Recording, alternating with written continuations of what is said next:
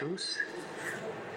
Milí bratia a sestry, milí priatelia, som veľmi rád, že ste prijali pozvanie na naše dnešné modlitbové stretnutie. A tak vlastne môžeme začať v mene Otca i Syna i Ducha Svetého. Svetý Otče, skrze Ježiša Krista, Tvojho Syna, slovo života, ktoré sa pre nás stalo telom, zošli na nás svojho Ducha Svetého, nech otvorí naše uši, aby sme pozorne počúvali slová písma a nech osvieti naše mysle, aby sme ich chápali do hĺbky. Učiň vnímavými naše srdcia, aby sme s radosťou prijali Tvoju vôľu a pomáhaj nám vydávať o nej svedectvo v živote. Amen.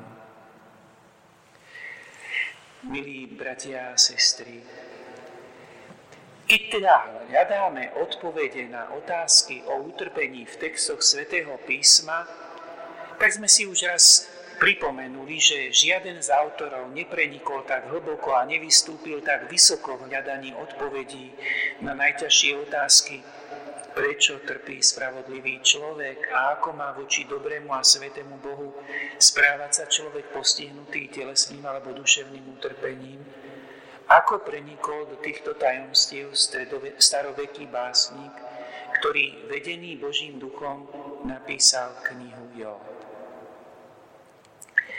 Uvedené témy sa v knihe Job rozoberajú umeleckým spôsobom vo forme dialogov trpiaceho Joba s jeho tromi priateľmi Elifazom, Bildadom a Sofarom. Tieto dialógy, do ktorých vstupuje aj Pán Boh, tvoria hlavnú časť knihy od 3. kapitoly po 42. kapitolu. A tieto, táto časť je napísaná na spôsob poézie. Táto hlavná časť je akoby orámovaná úvodnou časťou, prológom, ktorý pozostáva v prvých dvoch kapitolách a záverečnou časťou, epilógom, ktorý sa nachádza v záverečnej 42. kapitole. My dnes chceme uvažovať a modliť sa nad textom z prológu knihy Job, z druhej kapitoly, ktorý nám pomôže priblížiť sa posolstvu o ľudskom utrpení z perspektívy skúšky. Môžeme si najprv pripomenúť, že v prvej kapitole knihy Job autor posvetného textu predstavil Joba ako dokonalého a statočného muža, ktorý sa bál pána a chránil sa zlého a ktorému sa narodilo sedem synov a tri céry a zároveň vlastnil veľký majetok. V prológu sa však potom čitateľ dozvedá, že ako závažnú životnú skúšku dopustil pán na Joba utrpenie a stratil nielen všetok svoj majetok, ale prišiel aj o svoje deti. Napriek všetkému nešťastiu posvetný text o Jobovi v prvej kapitole píše takto. Keď sa dozvedel o týchto nešťastiach, Vstal, roztrhol si odev, oholil si hlavu, padol na zem, klaňal sa a povedal, nahý som vyšiel z lona svojej matky a nahý sa tam vrátim. Pán dal, pán vzal, nech je meno pánovo zvelebené. V tomto všetkom Job nezhrešil a nevyriekol proti Bohu nič neprístojné. Takto charakterizuje záver prvej kapitoly Jóba. Ale my dnes sa chceme zaoberať druhou časťou prológu, textom z druhej kapitoly, ktorý prináša posolstvo o tom, ako sa Jobovo utrpenie rozšírilo. Pozorne si teda najprv vypočujme posvetný text z druhej kapitoly knihy Job. Tu, v ktorý si deň, zasa prišli Boží synovia a postavili sa pred pána. S nimi prišiel aj Satan a postavil sa pred pána. A pán povedal Satanovi, skadiaľ prichádzaš? Satan odpovedal pánovi, chodil som krížom krážom po zemi. Pán povedal Satanovi, a všimol si si môjho služobníka Joba, že mu nie rovného na zemi. Je to muž dokonalý a statočný, bojí sa Boha a chráni sa zlého. Podnes si zachoval svoju dokonalosť a ty si ma popudil proti nemu, aby som ho bez príčiny trápil.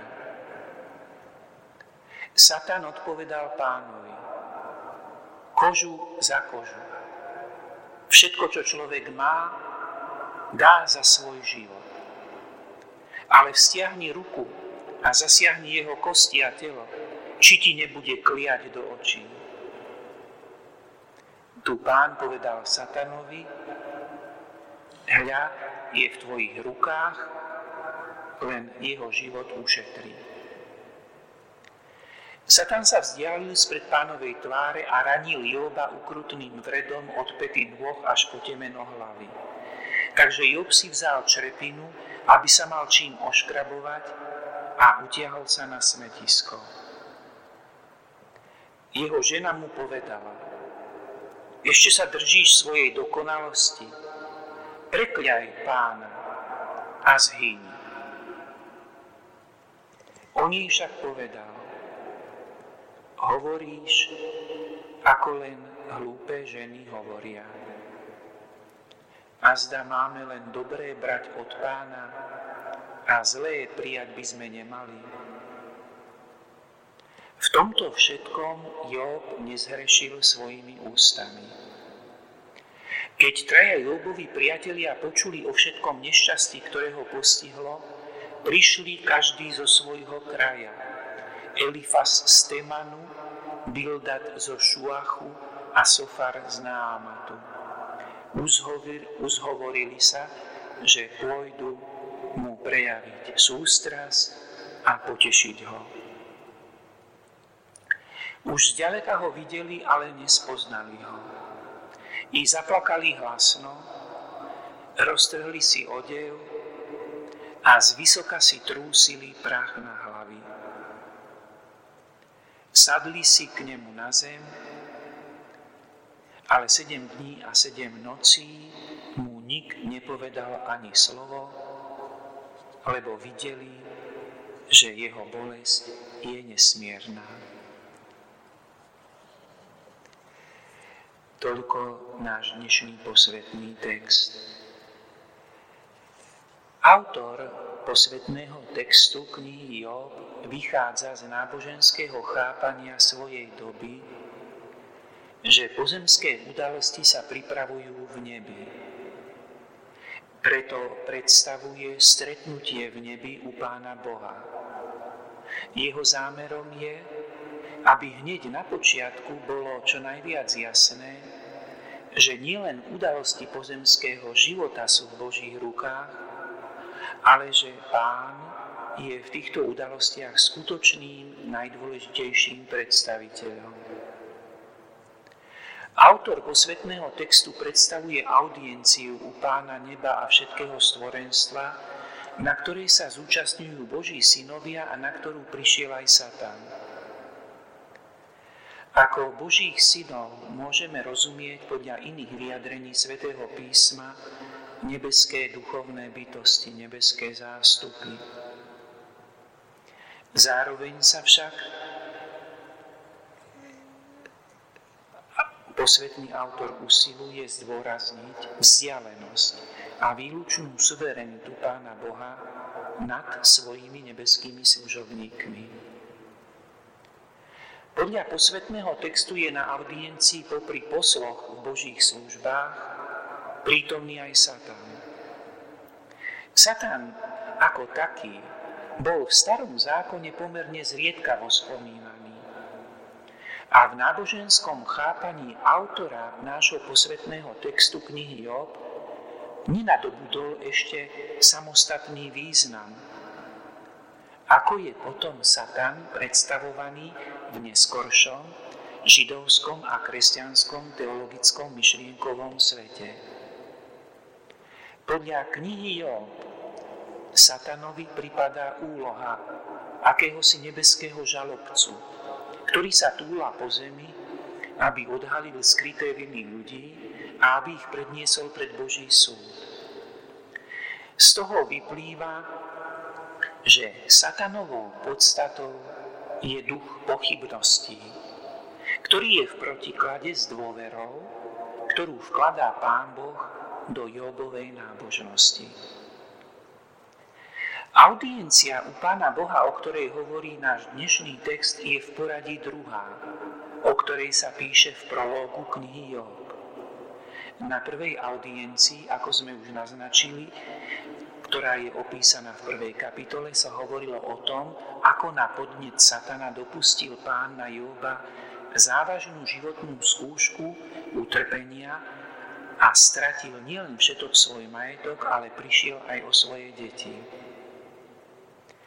Job sa v utrpeniach osvedčil a tým bolo Pánu Bohu zadozučinené. Satan prehral svoju prvú provokáciu, ale ešte sa nevzdáva. Preto pri rozhovore s pánom predstaví druhú výzvu, ktorá začína v tom istom bode a s takmer rovnakým znením ako pri prvej audiencii. Tento rytmus opakovania slúži na zvýšenie napätia, aby čitateľ bol pripravený na očakávané zintenzívnenie príbehu. My si pripomeňme teraz ešte, akoby zopakujme si prvú časť posvetného textu, verše 1. až 3. Tu, v ktorý si deň, zasa prišli Boží synovia a postavili sa pred pána, s nimi prišiel aj Satan a postavil sa pred pána a pán povedal Satanovi, skadiaľ prichádzaš? Satan odpovedal pánovi, chodil som krížom krážom po zemi. Pán povedal Satanovi, a všimol si si môjho služobníka Joba, že mu nie je rovného na zemi. Je to muž dokonalý a statočný, bojí sa Boha a chráni sa zlého. Podnes si zachoval svoju dokonalosť a ty si ma popudil proti nemu, aby som ho bez príčiny trápil. V zásadnej otázke sa nič nezmenilo.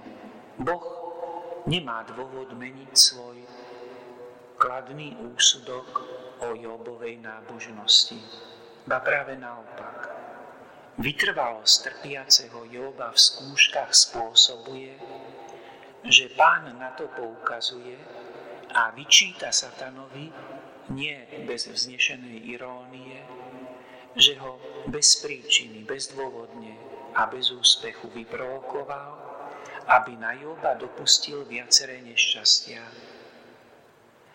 Autor posvetného textu v chápaní tej, dobe, tej doby, kedy text vznikal, necháva pána Boha na chvíľku akoby klesnúť na úroveň ľudského myslenia na ktorej prednáša svoje úvahy a vyjadrenia. Bez príčiny som ho trápil a toto vyjadrenie nadobúda aj taký zvláštny význam. To bez príčiny sa ozýva neskoršie aj v ústach satana, ktorý vo svojej až príliš ľudskej logike nechce pripustiť, že Jobová bázeň pred Bohom je bez príčiny že nemá iný dôvod ako osobu samotného Pána Boha. Tu sa v Božích ústach to vyjadrenie bez príčiny dotýka tajomstva Božího jestovania, s ktorým Job v nasledujúcom vývoji príbehu bude musieť zápasiť. Až do toho bodu, kým, kým jeho bolesťou vyskúšaná duša neutíchne pred nevyspytateľným Bohom a ktorý jediný pozná dôvod svojho konania a vyhradil si pre seba aj to, čo a v akej miere zo svojho tajomstva odhalí ľuďom. Už na tomto mieste sa dá istým spôsobom vytušiť šírka rozmerov, do ktorých sa rozvinú úvahy v knihe Job. Popri výčitkám satanovi, ktorý v nasledujúcich kapitolách posvetného textu ustúpi do úzadia, v slovách Pána Boha presvítá dobro a súcit s Jobom, čo je v kontexte celku nezanedbateľná črta vzhľadom na to, že práve v čase utrpenia je človeku táto stránka Božieho jestvovania, teda Božie dobro a súcit s ľuďmi, akoby ukrytá a nevládze si ju človek zretelne uvedomovať. Teraz si pripomeňme štvrtý a piatý verš. Satan odpovedal pánovi, kožu za kožu. Všetko, čo človek má, dá za svoj život. Ale vztiahni ruku a zasiahni jeho kosti a telo, či ti nebude kliať do očí. Vidíme podľa posvetného textu, že Satan nevzdáva svoju hru. V žiadnom prípade nie je presvedčený o Jobovej nezištnej nábožnosti. Drsným spôsobom oponoval príslovím, ktoré zrejme pochádzalo z výmenného obchodu beduínov za zvieracie kože, kožu za kožu. Nasledujú, nasledujúce vysvetlenie všetko, čo človek má, dá za svoj život, ukazuje, ako Satan hodnotí skúšku Jobovej nábožnosti. Ak nie inej cesty, človek je pripravený obetovať všetko, aj svojich blízkych, pre záchranu vlastného života. Toto kruto realistické hodnotenie ľudského pudu seba záchovy, ktorý, ako ukazuje skúsenosť, žiaľ nemožno jednoducho zavrhnúť, slúži pre satana ako argument na to, aby znova spochybnil hodnotu Jobovej nábožnosti. Až keď človeku ide o vlastný život a dostane sa až na hranice svojej existencie a nemôže očakávať nič iné ako ekvivalent svojej nábožnosti, až vtedy sa ukáže, či sa bude držať Boha len dovtedy, kým v ňom vidí darcu. Alebo či má pred ním naozaj bázeň a ctí si ho, tak povediac, bez príčiny, len kvôli Bohu samotnému. V šiestom verši sme počuli tieto slova. Tu pán povedal satanovi, hľa je v tvojich rukách, len jeho život ušetri. Pán Boh podľa posvetného textu prijíma aj túto satanovú provokáciu a vydáva Jóba do satanovej moci s tým obmedzením, aby ho nemohol pozbaviť jeho života. Autor posvetného textu zámerne predstavuje Božiu výhradu, aby Job zostal nažive, aby sa mohol rozvíjať Jobov príbeh. Je totiž pravda, že Job by smrťou mohol preukázať pravú nábožnosť, Veď aj sväté písmo Starého zákona pozná dôkazy vernosti voči Bohu, ktoré sú vyjadrené práve vystavením sa smrti. V jednom z vrcholov vnútorného zápasu Job vo svojom utrpení sám vyjadruje túžbu zomrieť a vyjadruje, že ani smrť nemôže otriasť jeho dôveru voči Bohu. V siedmom verši sme počuli tieto slova. Satán sa vzdialil spred pánovej tváre a ranil Jóba ukrutným vredom od pety nôh až po temeno hlavy. Druhý útok satana je ešte zretelnejšie prepojený s druhou audienciou u pána. Pri prvej zostal satanov útok akoby na pozadí v druhom prípade Satan útočí priamo ako démon choroby a vlastnou rukou zasiahne Jóba s hubným vredom. Viacerí predpokladajú, že môže ísť o poukaz na koženú chorobu, ktorá vytvára vyrážky rastúce do hrčí na pokožke, čiže by mohlo ísť o chorobu s názvom lepra tuberkulóza, ktorú Gréci nazývali elefantiáza, pre zdeformovaný opuch a sfarbenie pokožky. Je zaujímavé, že istým spôsobom sa dá akoby rekonštruovať klinický obraz choroby z iných častí knihy Job, z iných kapitol a z iných poznámok o tom, ako Job trpel tú chorobu. A teda dá sa predpokladať, že išlo naozaj o obávanú chorobu, ktorá končila bolesnou smrťou po dlhom bolestnom priebehu. Začínala vredmi, pôsobila tríznivé svrbenie, spôsobovala popraskanie kože, na tele sa tvorili hľuzovité opuchy, niekedy hnisajúce, niekedy tvrdnúce, v ktorých sa mohli zachytávať červy, Koža zčernievala a stiahovala sa, vonkajší výzor človeka bol zdeformovaný.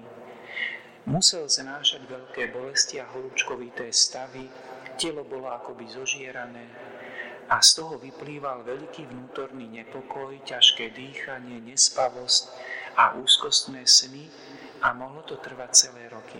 Naozaj tento, tak povediac, klinický obraz sa dá rekonštruovať zo všetkých poznámok alebo vyjadrení, ktoré sa nachádzajú v iných kapitolách knihy Job. V 8. verši sme počuli, takže Job si vzal črepinu, a aby sa mal čím oškrabovať a utiahol sa na smetisko. V tých časoch choroby, ktoré mali nepríjemné vonkajšie prejavy, boli pokladané za nákazlivé. Chorí bývali vylúčení zo spoločnosti a svoje bolestné jestvovanie museli dožívať v podstate na smetisku, ktoré zvyčajne bývalo za osídlenou časťou obce. A Joba nachádzame sedieť v popole, v ruke má črepinu, ktorou si škrabe svrbivú hnisavú kožu. Job je naozaj obrazom biedy a predsa práve vo svojej biede je svedectvom o Božej sláve. Obraz, ktorý v sebe obsahuje, na tomto mieste ešte nie je celkom rozvinutý, ale tento obraz predstavuje hlboký zmysel celej knihy Job. Trpiaci človek, ktorý ale žije s úctou k Bohu. V deviatom verši sme počuli slova. Jeho žena mu povedala, ešte sa drží svojej dokonalosti, prekľaj pána a zhyň. Job vo svojej biede svedčí o Božej sláve aj prostredníctvom znášania veľmi vážneho pokušenia, ktoré sa k nemu blíži v podobe jeho vlastnej manželky. Jobová manželka je uvedená do príbehu až na tomto mieste a nie je uvedené jej meno. Je zaujímavé, že iba jestuje taká varianta knihy Job v aramejskej reči, volá sa Targum a tam tá uvádza, že manželka sa volala Dina. Ale tu nie je uvedené meno. Dá sa predpokladať, že ako žena citlivá oveľa viac je pod bezprostredným šokujúcim dojmom citov a už sa nemôže pozerať na tú biedu. Bez toho, aby o tom vedela aj Jobová manželka, ako žena v raji, ako tá žena v raji sa stáva najnebezpečnejším spojencom satana. V príbehu to naznačuje skutočnosť, že tými istými slovami, ktorými samotný pán Boh konštatoval Jobovú nezlomnosť, Jobová manželka spochybňuje Božie stanovisko. Ešte sa držíš svojej dokonalosti. Je to výraz úplnej beznádeje, keď svojmu manželovi, ktorého pokladá za opusteného a zavrhnutého Bohom a ľuďmi, ktorom zápasia súcit a beznádej, keď tomu svojmu manželovi poradí len to, aby preklial Boha a tým si možno o to rýchlejšie privodil nevyhnutnú smrť. Nevedome, ale práve preto o to zvodnejšie podporuje satanov zámer a svojimi radami smeruje presne tam, kde chce prísť Satan. V desiatom verši sme počuli, on jej však povedal, hovoríš, ako len hlúpe ženy hovoria. A zda máme len dobré brať od pána a zlé prijať by sme nemali. V tomto všetkom Job nezhrešil svojimi ústami. Job odoláva tomuto nebezpečnému pokušeniu. S vnútornou silou návrh odmieta ako nedôstojné bezmyšlienkovité reči, ktoré síce berú do úst slovo Boh, ale neberú Boha vážne. A tým sa stávajú nezmyselnými a hlúpými.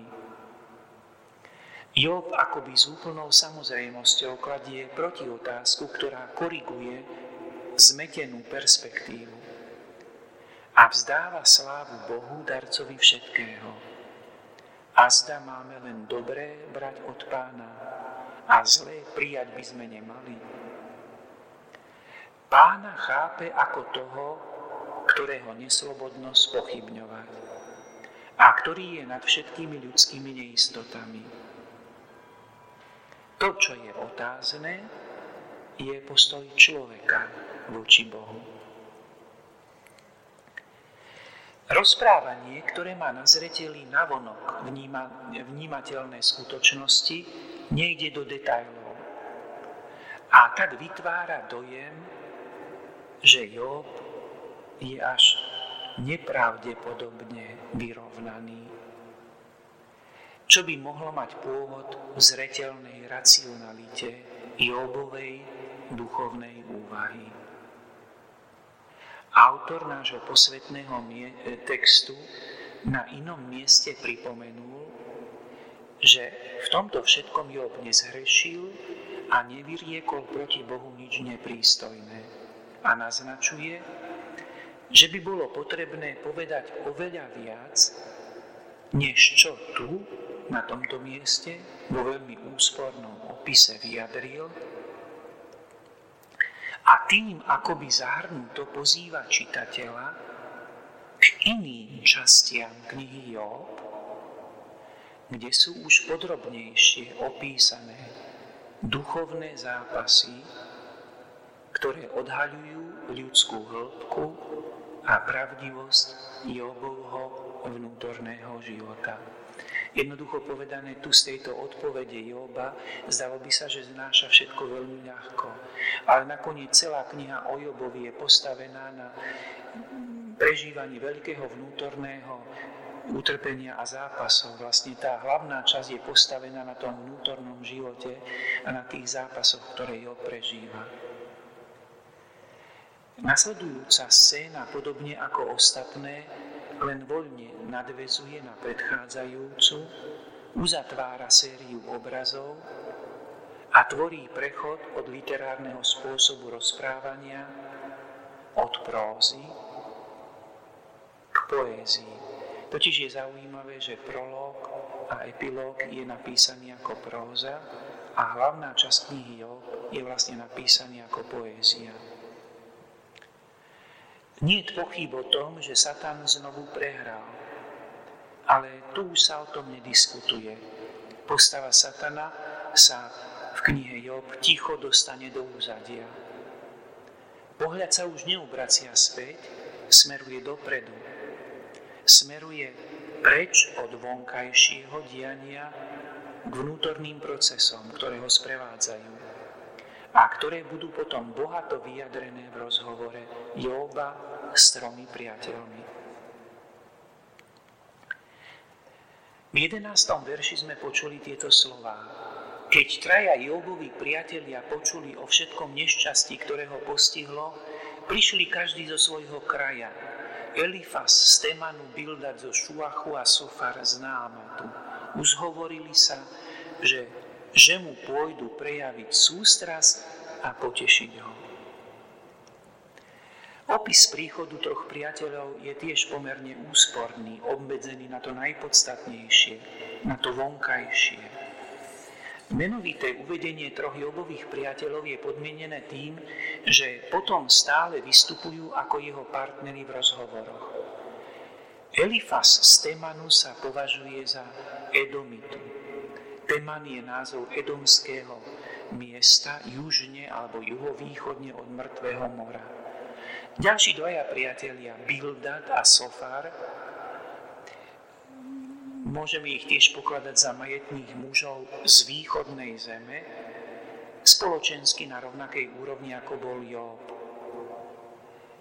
Mohli byť na východných územiach susedmi medzi sebou. Zdá sa, že autor posvetného textu zámerne naznačuje edomicko-arabský pôvod, lebo edomiti v tých dobách boli známi svojou múdrosťou. Títo traja Jobovi priatelia sú v celej knihe Job ako predstavitelia múdrosti a ich osobitnej racionality v otázkach náboženstva. Traja priatelia prišli vyjadriť Jobovi spolúčasť v jeho utrpeniach. Následne v rozhovoroch s Jobom sa dostanú do pozície jeho oponentov. Autor posvetného textu tým vytvoril dramatický priebeh rozhovorov a hľadania odpovedí na bytostné otázky. A teraz ešte záverečné dva verše nášho dnešného úrivku. Už zďaleka ho videli, ale nepoznali ho. I zaplakali hlasno, roztrhli si odev a zvysoka si trúsili prah na hlavy. Sadli si k nemu na zem, ale sedem dní a sedem nocí mu nik nepovedal ani slova lebo videli, že jeho bolesť je nesmierna. Joba bolo vidno už z diálky na týčiacej sa hromade sutín, ale bol znetvorený svojou chorobou a priatelia mali ťažkosť spoznať ho. Zhrození nad tým šokujúcim pohľadom prepukli do hlasného plaču, roztrhli si vrchný odev a sypali si popol na hlavu čo je znak smútku.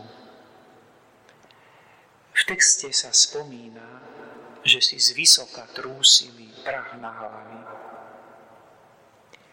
Dá sa predpokladať, že, je to, že má to tzv. apotropaický zmysel. To je taký odháňajúci zmysel. Mohli by sme povedať niečo na spôsob povier, keď v tých dobách vyhadzovali popol hore nad hlavu, aby vytvorili akoby ochranný štít nad sebou a odvrátili hroziace nebezpečenstvo nešťastia, ktoré malo z hora ohrozovať človeka. Sedem dní sedeli na zemi s Jobom. Aj tu ide o veľmi také hlboké symbolické vyjadrenie. Počet dní sedem je odvodený od počtu dní, ako sa smútilo za mŕtvým. To bol akoby obvyklý počet dní smútku. Slová súcitu im akoby nevládali výzu, tak sú šokovaní a bezbranní z oči v oči veľkému trápeniu, na ktoré museli pozerať.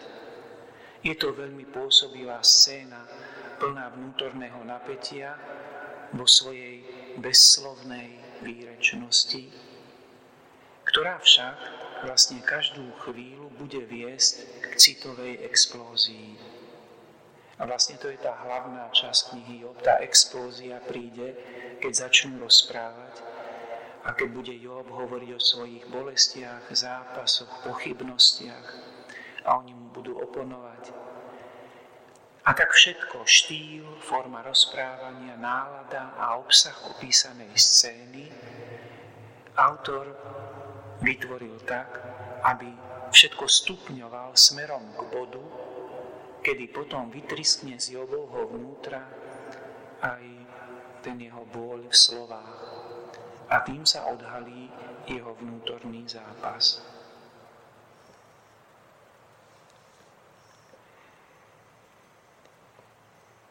Pozorne teraz sledujme úvahu, ktorú nám zanechal svätý Gregor Veľký o Jobovom výroku, keď sme prijali dobré z pánovej ruky, prečo by sme nemali zniesť zlé? Svetý Gregor napísal, keď Apoštol Pavol hľadel na hĺbku vnútornej múdrosti v sebe a videl, že navonok je iba porušiteľným telom, povedal, tento poklad máme v hlinených nádobách.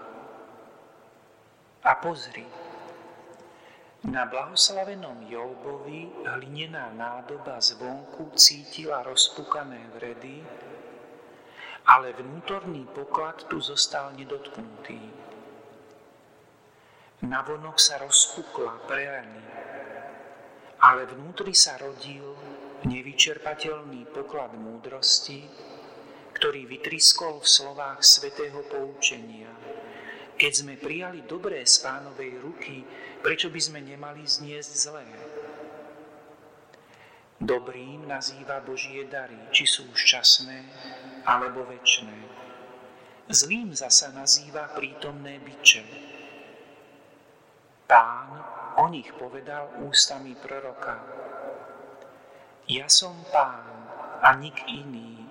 Ja tvorím svetlo a pôsobím tmu dávam šťastie a dopúšťam nešťastie. To je citát z knihy proroka Izaiáša. Tvorím svetlo a pôsobím tmu.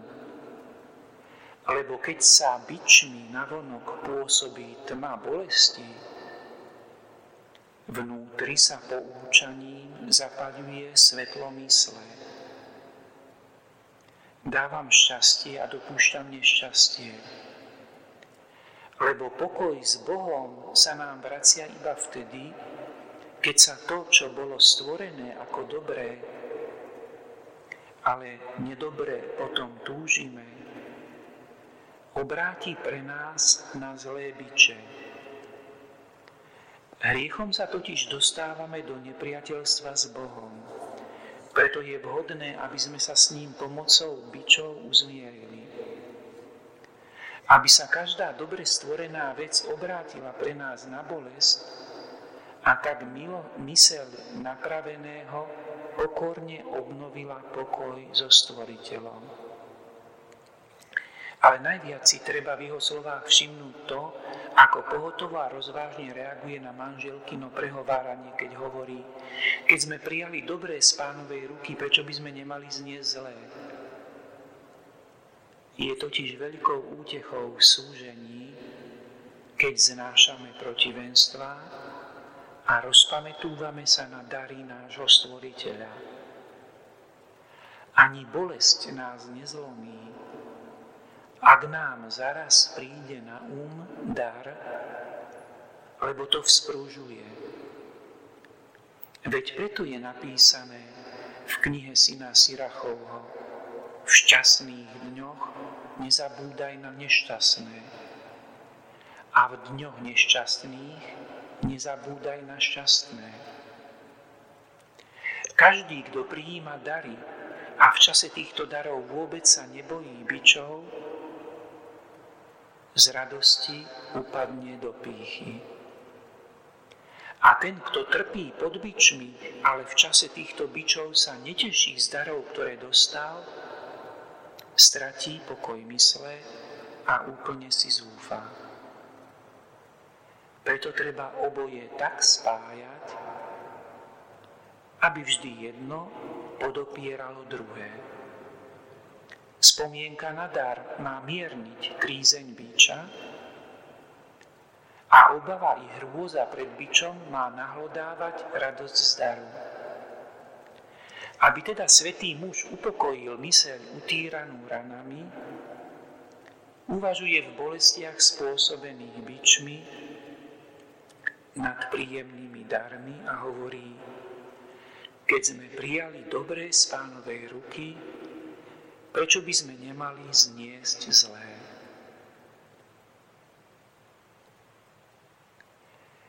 Toľko slova svätého Gregora. A teraz sa pokúsme my sami pridať sa k tomuto textu našou modlitbou. Pane, keď prežívame rozličné životné skúšky, a obraciame sa k Tebe, pripomíname si Tvoju lásku a jej istotu, vyjadrujeme skúsenosťou láskavých rúk. Hovoríme o Tvojich rukách, ktoré nás držia, objímajú.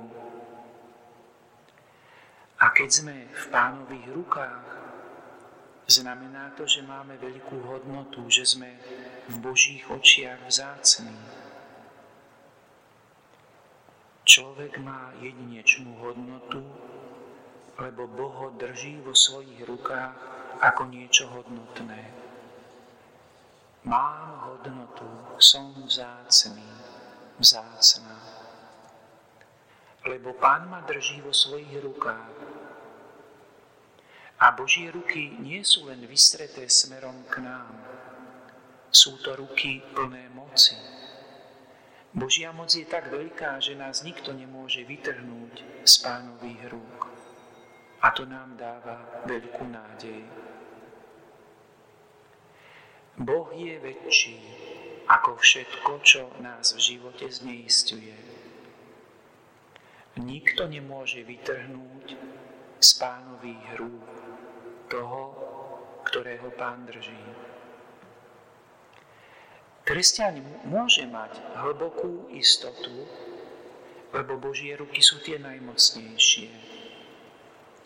A tak práve kvôli tomu má dôvod na nádej počas celej svojej pozemskej púte. Mali by sme sa naučiť myslieť viac na pánové ruky.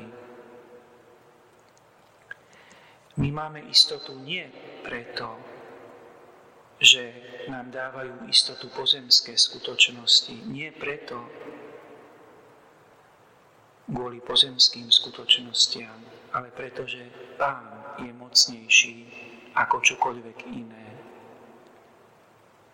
Pánové ruky sú láskavé, pánové ruky sú aj tajomné lebo nevezmú z nášho života námahu protivenstva. Pán nás aj prekvapuje svojim postojom a spôsobom, ako nás bráni. Ak by Božie ruky neboli tajomné, ak by boli pre nás priehľadné, neboli by to Božie ruky. A predsa sa tieto ruky nám stali blízkymi Ježišovi Kristovi, ale zostávajú aj tajomné, lebo Božie ruky nie sú z tohoto sveta. Ako by Pán neskrýval v sebe tajomstvo, ak by Pán neskrýval v sebe tajomstvo, mohli by sme pochybovať o Božích rukách. Božie ruky sú blízko, a sú tajomné. Svetý Pavol hovorí, že nádej, ktorú možno vidieť, nie je nádej. Ak by zasa pánové ruky boli také blízke, ako keby boli ruky, ako keby to boli ruky z tohoto sveta, tak by to potom neboli pánové ruky.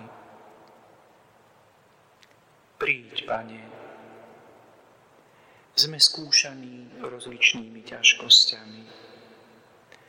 Niekedy sme na pokraji našich priepastí, ale Ty stoj pri nás, lebo Ty sa nenaľakáš žiadného zla. Lebo Ty si prekonal skúšku, keď si vzal na seba úzkosť nášho zla. Tam pri kríži nie len ľudia sa ti vysmievali, zachraňoval iných, zachrán sám seba. Ale aj ty sám si prežíval vedomie opustenosti a vyslovil si ho slovami žalmu Bože môj, Bože môj, prečo si ma opustil? A tak aj my môžeme našu bolesť odovzdať, premeniť na modlitbu, zveriť ju Tebe.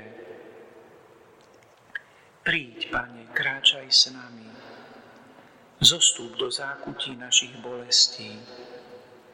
Príď a vlož na nás svoje ruky, aby si v nás oživil to, čo sme usmrtili. Príď a my, ako v onen deň, budeme ťa nasledovať a primkneme sa k Tebe, našej skale, našej záchrane, nášmu pastierovi.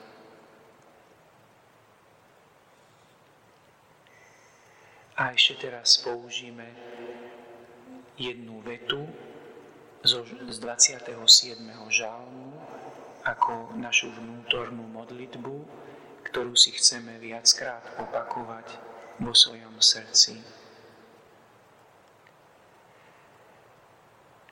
Pane, Ty si moja pomoc, neodvrhuj ma, ani ma neopúšťaj, Bože, moja spása. Hoci by ma opustili otec aj mať, Pán sa ma predsa ujme.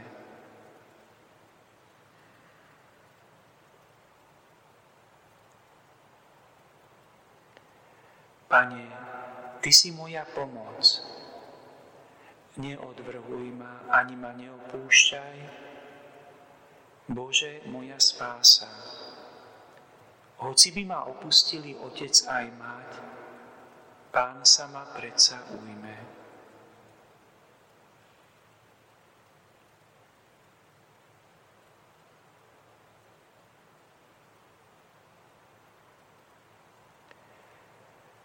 Pane, Ty si moja pomoc, neodvrhuj ma, ani ma neopúšťaj.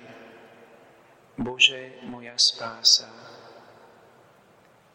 Hoci by ma opustili otec aj mať, pán sa ma predsa ujme.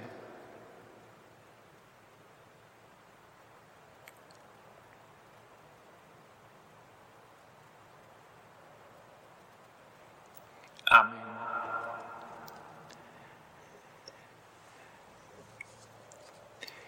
Milí bratia a sestry, ste, je to náročná téma, hovoriť o utrpení.